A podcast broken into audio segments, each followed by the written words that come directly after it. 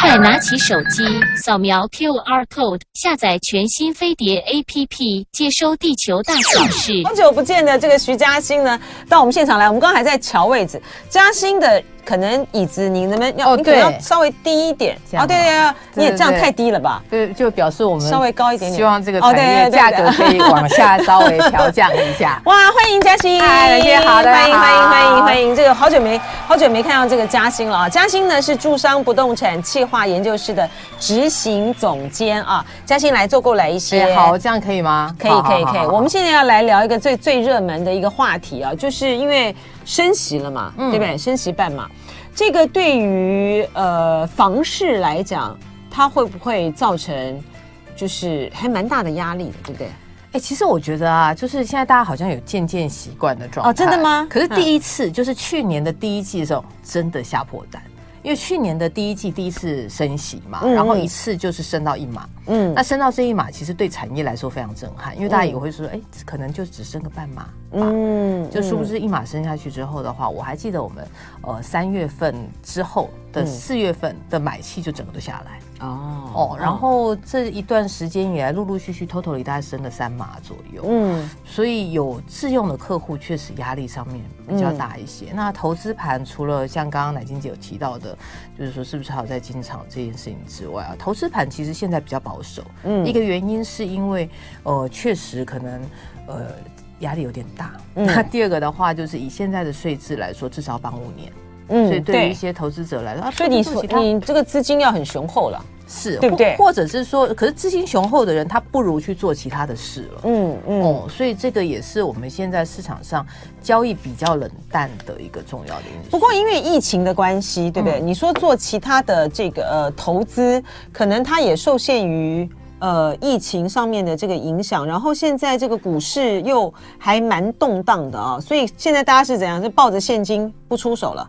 哎，抱着现金，这是一个选择。好、哦，是不是？对，嗯、一个选择是这样子。那另外的话，我知道有一些人，他们可能就比如说，像我们最近有听听到有一些业主，他自己本来是经营产，就是可能开一间店，嗯嗯，他这个时间点他会考虑买店。嗯，那、啊、买店你也知道，就是我们有很多的很多的那个我们叫知名的小店，因为房东涨租就掰了嘛。嗯，那你会看到现在有一些业主，那比如说像之前嘉德，他就在万、嗯、他就在万华买了一个透天的店面。哦，是哦，嗯，哦、所以他们买下来之后的话，就有一点点像是先把资金存在不动产，那他们自己可以用，嗯，好，然后也有达到抗通膨的效果。嗯，哎，你先这个就大家这很关心的这个部分哈，嗯、就是说。呃，央行升息这个半码哦，那我们现在的这个房贷的利率呢，大概是从二啊开始二嘛？对，从二开始才开始开始算了哈。然后就目前的这个房市现况来讲，你就说跟去年三月比较起来，其实这一波呃，大家已经有就是有承受力了，嗯，感觉上面好像还好，对不对？然后就可是我们从这个市场面来说的话。房价不是说这一段时间来讲已经有已经有比较就是比较平，并没有并没有金金涨的这样子的一个情况吗？大致上面现在的房市的状况是如何啊？好，我们先从呃乃菁姐刚刚提到的。就是价格这一块来说，嗯嗯，我相信就是听众朋友最关心的是价格。那价格我们必须要说，确实是没有很明显的起涨。嗯，嗯，那它甚至于有一些个案，它的价格也会往下修正。嗯，所以如果你说哪一类型的个案它往下修正，嗯，总价比较高的，总价比较高的，比如说像台北市的话，我们大概现在观察到到可能六千万以上。哦，但它还没有到豪宅规格的产品。嗯，那其他的县市的话，大概就是就说这个是一个什么样的概念？就是说六千万以上，但是还没有到豪宅规格的产品。豪宅是要上亿，是吧？哎，豪宅我们现在才八千万了，八千万。对，但是真正呃豪宅客看得上眼的，大概都要两三亿了。嗯嗯，所以说是在六千万这个部分呢，它现在的房价六千万以上，大概差不多到一亿左右。现阶段的市场上面来说的话，其实交易的状况不是那么好。嗯。嗯、那有一些屋主他愿意讲，嗯，那像我之前有一个朋友，他就跟我说，他看了某个社区，然后这个社区他说最后一笔的成交价格是大概总价啦，好，单价大概一百二十万左右，嗯，然后那个那个总价大概落在七千多，嗯，好，然后就现在市场上面有一手。就是三楼的案子。然后之前我刚刚讲那个七千多的那个案子，大概是呃是八楼。好啦，结果现在三千多那个那个三楼那个案子啊，就也开七千七千多在卖。我朋友他出了价，出了价之后发现，哎，卖方马上就同意了。他就说：“我是不是出太高？”他就会约了。对，因为他就你就会发现说，那个价钱呢、哦，他觉得说，嗯，这个市况不大对。那个卖方可能卖了一阵子，他对价格没有期待，嗯，所以他觉得在这个过程里面，他干脆再缓一缓。哪一区啊？哎，这不好说，这不好说吗？但是就是在那个有有有百货公司比较多的那一区。哦哦，那那很那很淡，那很淡黄啊，是。哦，所以在那个区七千多万，它这样子应该算是算是豪宅等级了，算是中上了，所以中上中上了啦。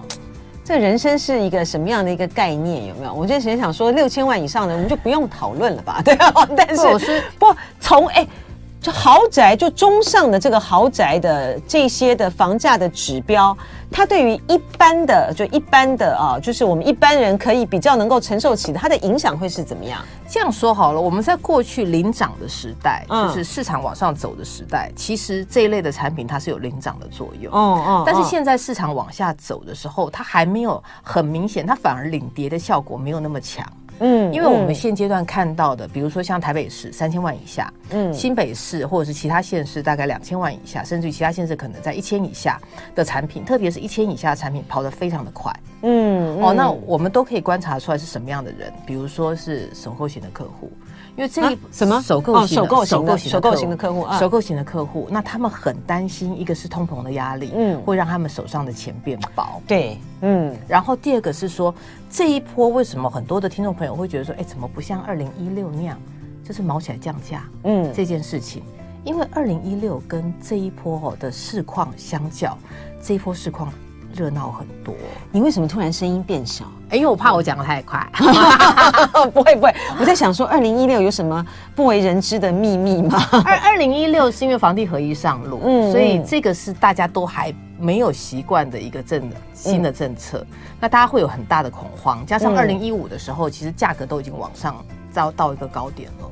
所以在二零一六的时候，所以还是房地合一的这个政策让大家觉得就是吓到吓到，然后所以就比较保守，对不对？是，所以我们讲那时候讲呃，二零一六年如果说是以暗场，就是说双北的成交量来成交率来说，就是预售预售接待中心的成交率。大概不到两成，嗯，但是现在普遍还有四到五成以上，这个对建商来讲的压力就很大了哈，嗯，对不对？是两成，两成哎，两成哎，对，所以你看现在是差不多那个时候的一倍到两倍，那可见建商他的态度也许就会比较硬一些了。不过就说呃，你刚才讲的一个重点就是说，你说现在这些豪宅型的。它的领跌对于一般的它的影响不那么的大，对不对？是，是，所以它就会集中在比较在比如说呃首购的或者是换屋的，哈，所以这样这个部分，那像这个部分的在选择上面的话，有些什么要我们比较重要的？我们先，我们待会儿再来谈这个利率的，就是房贷这个利率的问题啊。嗯、先是在就是说选择这个房屋上面来讲的话，它有没有一些你会有一些什么样的建议？因为我觉得第一件事情，拜托大家稍微屋况看一下，嗯，因为这一阵子有很多拐瓜烂枣，这样讲不大好，就是有一些屋况比较差的案子，真的会拿出来，然后用一个低于市价的价钱。那这个价钱，如果你有办法把它处理好，我随随便讲，比如说像可能漏水这个问题，嗯，你有办法把它处理好。那你当然可以会有一个比较好的溢价空间，这是一个。所以钨矿的部分，拜托稍微注意一下。那这个时候除了钨矿之外，我拜托各位去问一下银行贷款。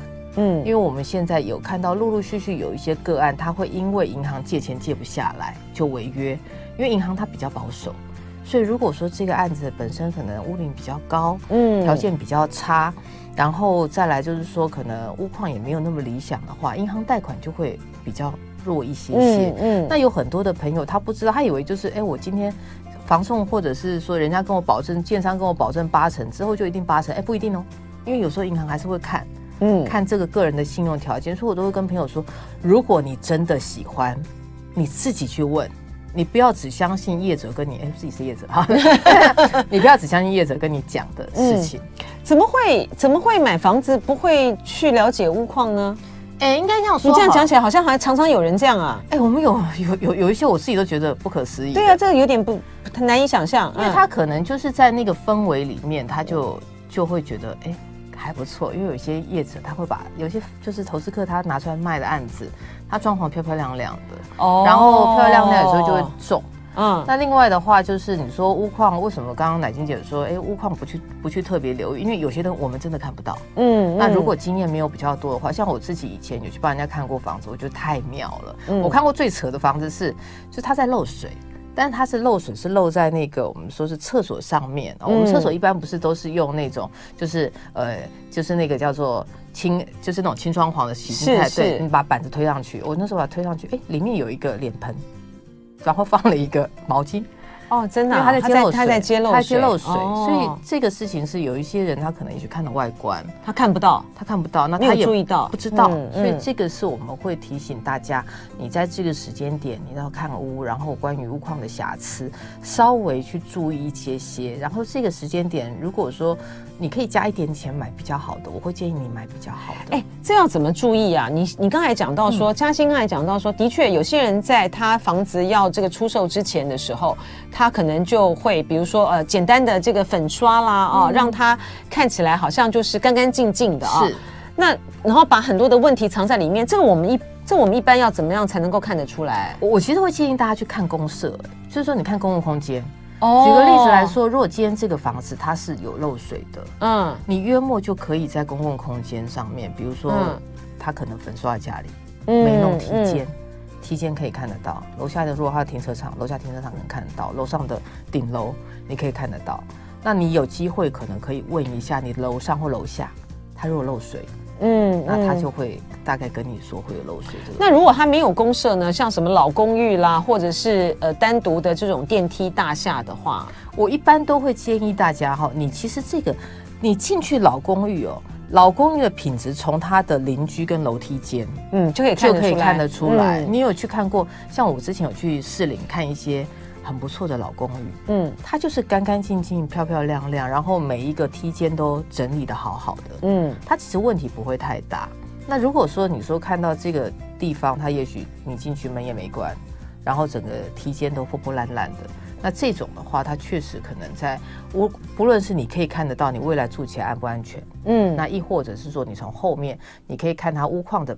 就是未来屋况有什么样的状况，那这个其实大概都可以观察。是，所以大家这个，因为房子不论如何，它一出手，它都是好大一笔钱啊。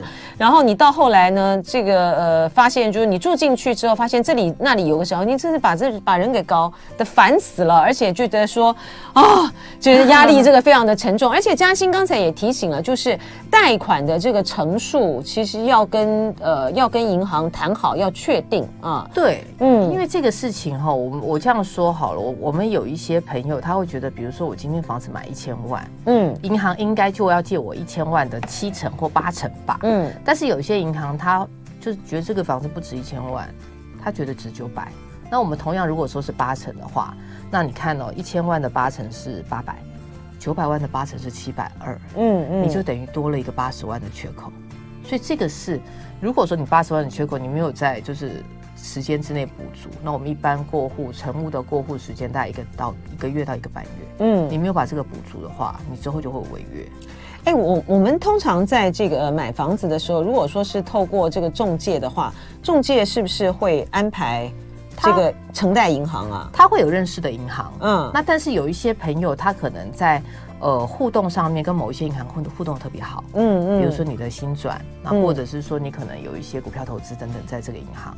那你可能可以要到更好的利率，嗯、或者是说，呃，更好的成数，嗯、这个我们都会提醒你，可以稍微去做比较，因为有时候业者会提供给你一些，呃，就是他们平常配合的银行，当然条件也都还不错。但是如果说你有更好的银行的，就是朋友的话，或许可以问到这一块。嗯、那有时候，呃，业者没有办法去估计到，就是为什么，呃，他会贷款不足，有时候是个人信用的问题。嗯嗯，那个人的信用如果因为毕竟就是房东不会问说，哎，你有没有签信用卡一类的？嗯，好，那如果说他有一些信用瑕疵，贷款的条件本来就会稍微就会比较严苛一点，是哈。但是无论如何，就是说大家对于现在的呃这个房市的状况有一种感觉，觉得房价好像没有到降了，哈。没有到降了，就是刚才这个嘉兴讲，就是说属于中上的这个豪宅，那个价钱呢，可能变得比较好谈哈。嗯、但是呢，虽然说中中下哈，就是什么三 四千啊、三千啊、两千啊、一千的这个部分，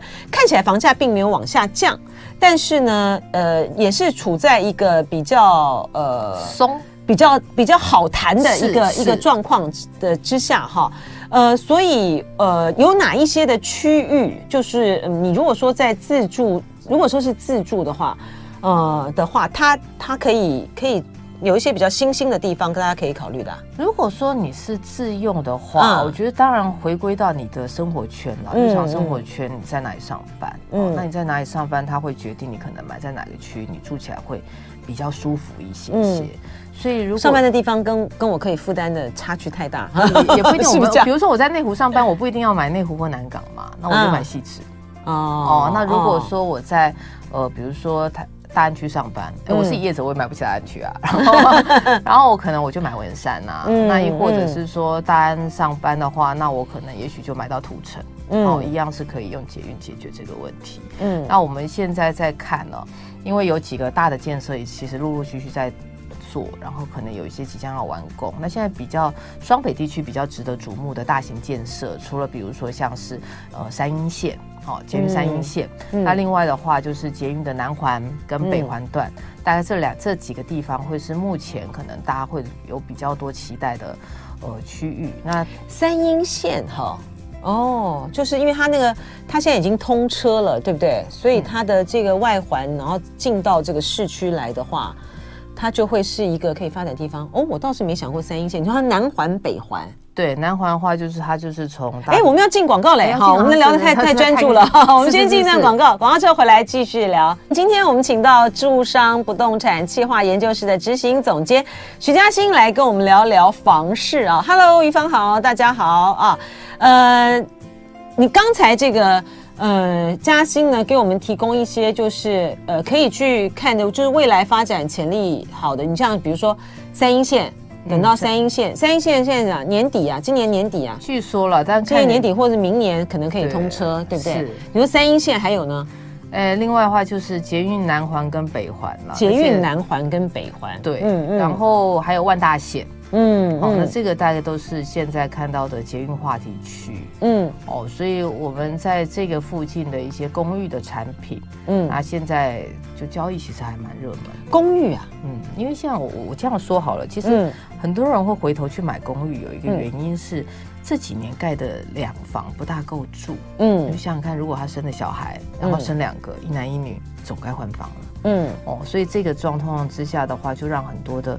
呃，年轻的购物族，他如果要换屋，在屈就预算的呃逻辑之下，他可能他就会回头再去找公寓。嗯，这个是我们会现阶段看到的市况。那有一些人，他也许他他可能就公寓他不考虑，他就必须要再往外环去做搬迁。所以我们现在有看到有比较极端了。如果市区内多数可能公寓的产品这一个，那另外来说，如果说是呃市区以外。的话，现在你会看到有很多他们会去买林口，嗯、然后买、嗯、呃那个我们刚刚讲三峡，那有些人会去买在淡水，嗯嗯、呃，大家会觉得哎，这是过去好像大家都不怎么推的区域，可是你现在看了，比如说像淡水，哦，像呃这个林口，它大概都是新北市这两年移入人口非常多的区域，林口非常多哎，好多外交官都住在这个林口，因为他们买不起。这个台北市的房子，你看多辛苦的这个外交官，对啊，就住在就在这个林口，而且他现在建，就是就交通上面来讲，他现在也越来越便利。淡水我也蛮好奇的，为什么淡水又夯了起来啊？主要是价格，价格主要是价格，哦、因为如果你要一千五百万以下买三房，大概只有淡、嗯、淡水了。双北地区又不要太奇怪的区域，嗯、可能淡水这边。那因为新市镇这一段时间通车，就是轻轨通车之后，嗯，前段。有比较发展起来，所以有一些呃淡水在地的换屋跟市区内可能想要买房子的，他们就往淡水去做移动。嗯、那这个这个我们就可以观察到，大家对于居住还是会有一个期期待的品质。嗯，所以有些人会宁愿用交通的成本去取代房价的成本。嗯，而且你刚才讲，就是说很多那种小房两房，其实真的是不够不够住哈。对、啊、对，嗯，所以这也是提供给大家，就是大家在挑房子的时候，你也是要呃真当然啦，就是你彩礼是个很重要，但是也要看一下，就是说你整体的生活的规划啊，是。就是呃，你买一个呃两房或者是说一房一厅的，它那个大部分来讲。它能够适用的年限就比较有限，是因为我们过去在就是呃换屋的这个逻辑上面，房价比较低的时候，我们的公司曾经有统计过，大概什么时候会换屋？嗯，差不多会持有一间房七到十五年。嗯，哦，那也合逻辑嘛，因为七到十五年，如果他买了房子刚结婚，那小孩子如果念小学，嗯，那是不是差不多要换房子？好，那或者是再大一点，可能也要换房子。那你现在看起来的话，这种两房的，就像刚才奶昔姐提到的，就是它会压缩，嗯，你的时间，它 maybe 它可能也许不到七年，它可能有五年，他就得要换房，嗯，那这个是。呃，目前市场上不过还好了，因为他们买的房子应该都有涨价，是是是，它有涨价的状况，它换屋就不比较不会那么大压力。对啦，不过很了不起了，能够买到能够买能够买得起第一栋房的这个，都 非常的拍拍手，很很厉害，很厉害，很厉害，很厉害。然后如果说是买那种呃公寓型的房子的话，就要特别的呃注意，就像刚才嘉欣一开始的时候提到它的屋况。啊、嗯哦，然后否则的话，老房子呢，光是那些管线呢的整修呢，就把人给就整死了哈，就是非常非常的辛苦的一件一件事情。而且，呃，有很有一些人呢去买这个房子呢，就期待那个都更的这个话题啊。那现在呢，都更就是在在台北市的部分，嗯、它现在虽然有一些条件上的这个松绑啊，是但是呢，嗯，它还是。一个长期的一个很长期的一个工作的一个时程哈，所以说，呃，如果说你想要去买一个都更房啊，那它可能跟你实际上面的真的能够实现这个都更的梦想，会有一段的这个落差。对，因为像刚刚乃金姐提到，就是蒋市长那个公办都更，对啊，那公办都更有一个。部分是说，因为过去公办都跟你要达到九成，嗯、那所以他现在把九第一关从九成降到百分之七十五。嗯，那百分之七十五的这个概念的话，其实第一个符合就信维国宅、信维信维市场的那一栋，他就是要解决那个问题嘛。哦，那栋真的有点，真的问题太那栋真的很夸张。嗯、所以如果说是他能够解决那个，在这么黄金的地段，对不对？然后长那样，是，然后都这么多年下来都没有办法解决。嗯，是，所以他就是希望透过降低，因为他现在如果可以降低门槛的话，信维本身就已经。八成多了，嗯，所以如果八成多，那它确实是对区域上面会有一些大家的带动跟想象。但是我如果朋友们想要买都跟的房子，就是准都跟的房子的话，可能要稍微注意一下，就是通常会以都跟名义拿出来卖的房子，这个社区一般都会有一个到两个以上的钉子户，嗯，因为不然他自己等就好了，嗯，所以它降低这个比例七成五就好很多啊。就是至少可以让它达到可以动起来嘛？对，对不对？那它会它的好处是说，第一个它会让这个以前摇摆的人，嗯，他会哦，大家都过过，那就拿来签。然后第二个的话就是说，它可以让符合标准的更多。那但是因为它第一关七十五嘛，它第二关还是要九十，嗯，那之后之后还会再进行到什么选户强拆的，其实还是一段蛮蛮漫长的路程，所以。呃，我们是说，如果说以他现在的操作上面来说的话，我我认为是正面的啦，嗯、就是至少可以达到一个激励的效果。可是如果说对于一些我们说可能比较贪心的人，那或者是说他可能真的在经济上弱势，他有可能改建之后他搬不回来，嗯，这样的人我们有没有办法再可以提供给他一个比较多的帮助？嗯，这一块的话，可能还是需要师傅去多努力了。是，好，然后呢，我们当然就是讲到这个利率啊，所以你说呃增加这个呃半码啊，然后大概房贷利率从二以上啊，嗯，我们就是还是要盘算一下，就是说你在呃。贷款上面的这个负担的能力了啊，呃，你们在第一线有明显的感觉到大家在这方面的这个咨询。有多了吗？多对不对？因为通常大概在咨询会有几个层次。嗯、第一个层次是 我现在应该缴多少钱，每个月要付多少钱。对，好，那呃，这个我会提醒大家啦。我们如果说一千万的话，二十年或三十年，大概利息升半码，差不多就会多大概六百多块钱左右一个月。一个月，嗯，好，那一个月多六百多块钱左右的话，嗯、你看三码这样子升下来的话，其实。其实也还也还蛮多的，等于大概三四千块一个月。嗯，那三四千块钱一个月，你一年下来的话就是三四万。嗯，好，那这个这个操作上面来说，会让很多人降低他的购物预算。嗯，就是可能我本来也许希望借一千，哦，那我现在借九百就好。嗯，好，所以这个是我们的可能。最常遇到客户会问我们的问题，我一个月要缴多少钱？那呃，听众朋友，你除了就是问业者之外，你其实现在各银行都会有那个房贷的试算，嗯，那你去算一下，好，然后大家跟家里头的呃收支稍微去做一个评估，因为我们一般会建议，就是如果可以的话，你最好是控制在三分之一了，家庭收入三分之一，嗯，那日子会还比较舒服一些。对，你你现你想想，就是说，哎，你每个月。呃，多交个六百块，对不对？升半码的时候，六如果是这一次的啦，这一次的话，因为升了半码嘛。那、嗯、如果我们跟去年累计加起来的话，就多了三千多块。对，如果从去年的第一季开始，就是这个我们是以你假设你贷一千万来来计算了哈。嗯，那你当然你贷两千万，可能就加加倍啊。是，你看起来好，感觉起来好像不多，但其实就。就你每个月的这个花费来讲，它也不小哈。对，它也是不小的一笔钱。它也不是少吃两碗卤肉饭对，它也是可以解决的啊。那当然，呃，就就说就你的财务规划来讲，呃，我觉得这是这也是一种，我觉得我们大家都很都都是。我们都是有土斯有财了哈，都很渴望呢得到这个渴渴望自己拥有一个房子啊。然后你可以就你的你现在租房子的你的这个负担，跟你如果买房的这个负担的话，来做一个比较理性的一个比较了哈。是，然后呃要去衡量你现在的这个财务状况，不要把这个生活也过得太。太紧张了哈，是，就是我有这样压力太大了。我有朋友，他就是付了房贷之后啊，他说他全身上下只剩六百，所以这件事情是就是。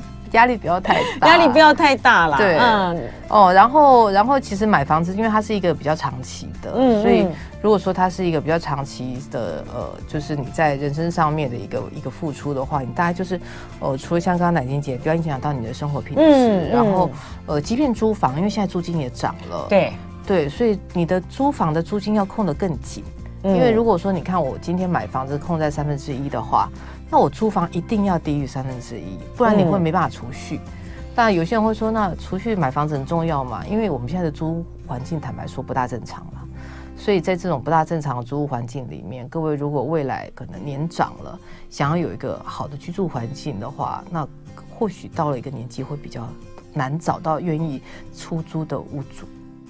为什么说我们租屋的环境不太正常？什么意思？因为一个是说，就是我们对于呃年纪大的。哦，好，然后对于可能身体跟经济上面不那么方便的人，嗯嗯，其实租屋是不友善的，因为房东有时候会说，哎，看完之后说，哎，不好意思，租出去了，嗯，哦，所以他可能会找不到案子可以租。然后第二个的话是，房东多数虽然现在有租赁专法，可是房东还是多数不报税啊，嗯，哦，那那在这种压力之下的话，你说其实，因为毕竟也是需求比较大，所以这个租赁市场上面，你说短时间之内要让它正常化，没那么容易。是，哎、嗯，这个嘉欣，你最近有在荆州学堂推出线上课程啊？啊，对，跟玉芬姐一起。哦，是这是一个什么样的课程啊？因为我们最近推的这个课程，就是呃，因为玉芬姐长期都很关心退休或者是说女性的部分，所以我们就这次规划了，包括法律，然后包括了理财，嗯，然后包括了保险跟房地产，哦，所以就是一整个一整个系列的线上课程。你们那个课程叫什么？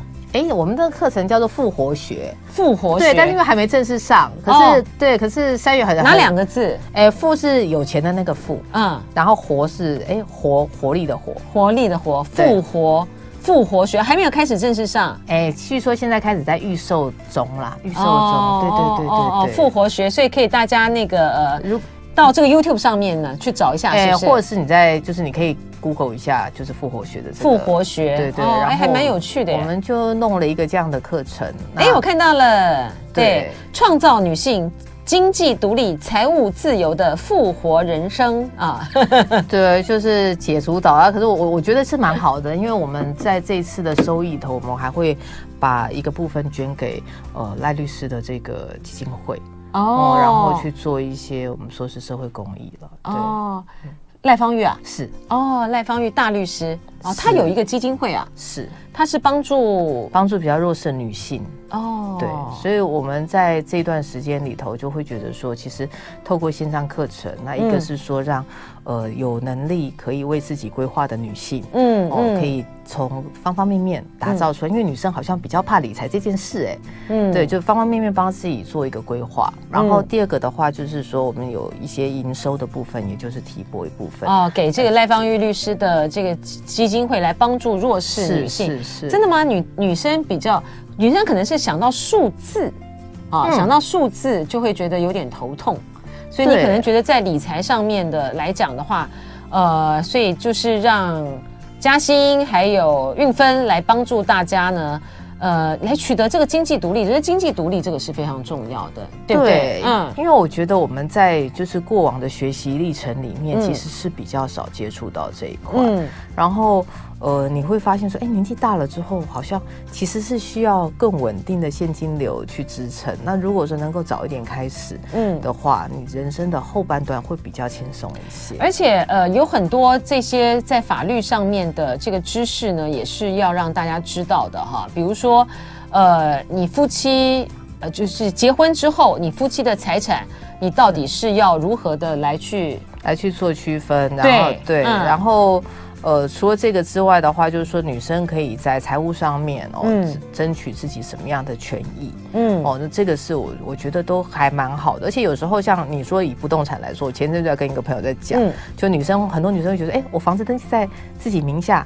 好像就就是安稳的事情嘛，其实并不一定。我们以前有听过啊，就是难道不是吗？大家都以为是，对不对？我是做了这行之后才知道，并不是哎、欸。为什么不是？有一些人他就会可能我，我我们之前有听过有一个，就是男朋友买房子给，就是买了房子登记在女生名下，嗯，然后登记在女生名下之后，他在他在叫那个女生用那个房子借钱，然后后来那男的就跑了，然后女生就要帮忙还债。哎，你讲这个呢，真的是你你一一讲呢，就提醒我了。就在我朋友的这个身上呢，就是活生生血淋淋的例子啊。是，对啊，就说他当时呢是用这个名字，用他女朋友的名字去买啊，但是呢到后来就是房贷呢什么的都是这个女生在付啊。然后两个人呢后来因为呃这样那样的这个问题呢，这个翻脸之后呢。他就说，他那个只是借名登记，是，然后就不准那个那个人买卖，然后所有的所有的房子或什么都要归他的，这麻烦死了欸。对，所以有些东西的话，就是当然这要怎么办呢？这个就可以上我的课。对，这个真的很重要哦。就说你真的不要以为说房子是登记在你的名下，以后的问题呢就都解决了。不，这搞不好是一个未来的一个大麻烦的时候开始啊。而且到底。到底要怎么样好好的保障你的权益？去看这个嘉欣他们的复活学。今天非常谢谢嘉欣来跟我们分享这些知识，谢谢，谢谢，谢谢，拜拜，拜拜。